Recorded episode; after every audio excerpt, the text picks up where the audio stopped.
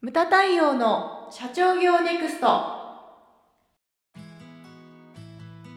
ムタ太陽の社長業ネクスト。番組ナビゲーターの丹野悦子です。太陽さんよろしくお願いします。はい、よろしくお願いします。太陽さんはい、今回のテーマははい、グーは村祭りの酒に学ぶです。はい。ハセディ大好きなグーワシリーズですね。グーはシリーズ。グーワシリーズです。村祭りの酒ですか？あはい、はい。これじゃあちょっとえっちゃそちょっと最初にですね、どんなものかお願いします。はい。では朗読させていただきます。はい、ある村の祭りで収穫を祝って振る舞う樽酒の習慣があった。ある年貧乏でおお酒が買えずに樽酒が用意できない状況になってしまった。そこで村の皆が一杯のお酒を持ち寄り樽に入れていけばよいという話になりそれを実行した。いざ鏡割りをして皆で乾杯をしたところお酒の味がしない。なぜだ？と動揺している中ある人が言いにくそうに。実は皆がお酒を入れるなら自分一人くらい水を入れてもいいと思って水を入れたと話した。すると私も私もと全員が手を挙げて同じことをしていたことをばらした。樽には水しか入っていなかった。ということですよね。はい。で、これはまあ当事者意識というか、ううん。ん、そういったものをまあ考えさせられるわけですけれども、は自分一人くらいちゃんとしてなくても大丈夫と。うん。そういうような考え方が組織を崩すとうん。いう教訓ですね。はい。で全員が守るべき基準とモラルモラルというのはね、はい。あのクリアしていかなくてはいけないということです。う。ん。でこれをお聞きの皆さん考えていただきたいのがうちは大丈夫ということですね。ううんん、例えばこれをお聞きの皆さんでこんなことはないですかとその会議でこう何かね決まったことうん。が実行されないとかね、はい誰かがやるだろうという考え方なんですよね。であと怖いのがあとこれですね。みんなでやろうというやつです。はいありますね。みんなでやろうというやつはみんなやらないんです。誰かがやるだろそうそうそう。だかから、はい。重要なことは、うん。これ基本ですよね。誰がいつまでに何をということですよね、そうですね。そう。であとあのね面白いあれがあるんですよ。これこれ前の番組であったかな？あのぶら下がりの法則というやつです、はい。ぶら下がりの法則というのがあってこれ例えばおみこしをこう祭りですんでね、うん。これも。おみこしを担ぐ時をイメージしていただきたいんですけどこれまあ物理的に1人じゃ持ち上がらないと思うんだけどもはい。1人だと100%力を出さなきゃいけないわけですよ。1人で持ち上げようとしたら、でもこれが8人の場合どうなるかっていうと人間ね50%の力になるわけですよね。だかあそうなんですか。ら自分1人全力を出さなくてもっていうのがねだから全く一緒のことですよね、ううん。ん。だからそういうのをぶら下がりの法則っていうふうに言われるんですよね。だこれ重要でだから見えやすくすることが大切だと思うんですようね、ん。亡くなられた後藤正幸先生がよく言われてたのがだからあのチームをあのプロジェクトチームとかそれからあと分社とかうん。なんかそういったものをやるときに10人以下。うん。だからこれは先生があの会社でやられてたから、まあ、身をもってじ実体験からおっしゃられてたんだけど10人以下にしないとやっぱり誰が頑張ってるかとかねこう見えなくなってくるんですよね。はい。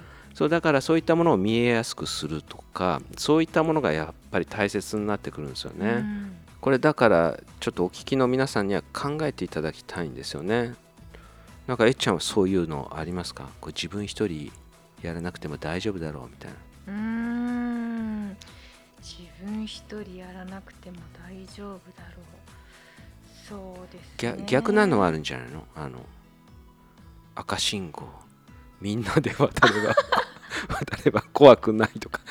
ねそういうのはそう,、ね。いうのあるよね、はい、集団心理として。はい最近うちのその服装の乱れを、えー佐久間元専務が憂いているよ りによって佐久間元専務もう佐久間元専務が憂いているんですけれども、でもそうポロシャツ着てる僕がポロシャツ着てるから言いにくいんだけど。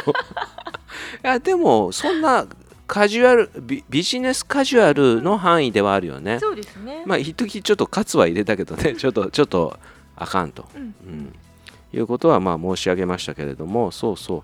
でそういったものもそうですよね、うん。集団心理的に、まあみんながやってればそいいかはありかますうね、ん。で今回の話日本人にありがちだと思わない？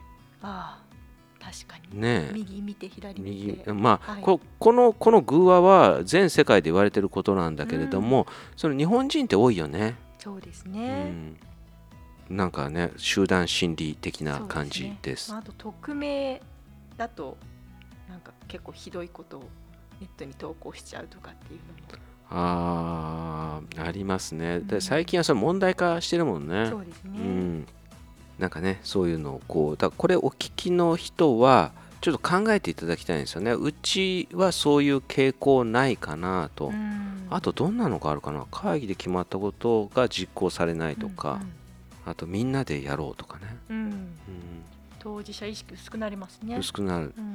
あとねさっきほらハセディとかと話したけどサッカーとかでもねその、はい。なんか自分の仕事自分は自分の仕事をこなしたから大丈夫って言って、うん。例えば目標が達成されてないとかね、うん。全体全体でね。試合に負けちゃってもそしょうがないというかうしょうがないとそういういう考え方ですよね、うん。そう自分の仕事プラスアルファとかをやっていかないと組織の意味がないんですよね、これ前のの回でもありましたけれどもそう。で自分は給料分の仕事をしてるから大丈夫っていうのもこれも怖いことだと思うんですよね。だってその全員が全員やっぱり目標達成、ね、できるわけではないから、じゃあ、ね、自分達成したんだったら、いね、そういう人たちの分までっていう考えがないとやっぱりこういうのにつながっていくんじゃないのかなと。そうですね、うん。まあねいろんなのが出たけれどもそういったものがだから1個でも当てはまっているのであればこの祭りの村祭りの酒状態なのではないかなというふうに思うわけですよね。それをね、うん、考えていただきたいというのが今回のテーマでございますけれども。でこの話ははい。その酒ではなくて水を入れたっていうことなんですけれども、意識としてはそのトップは何をもどどこに持っていかなきゃいけないのかって言ったら逆に一人一人がただの酒ではなくてうん。いい酒を入れるような方向性。うん。さっきも言いましたよね。自分自分だけノルマ達成してるからもうもういいんだじゃなくて、そうより良いものこうより良い酒を入れていく。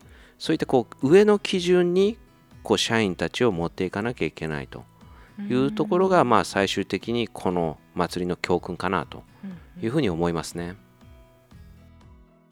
ムタ太陽の社長業ネクストは全国の中小企業の経営実務をセミナー、書籍、映像や音声教材、コンサルティングで支援する日本経営合理化協会がお送りしました。今回の内容はいかがでしたでしょうか？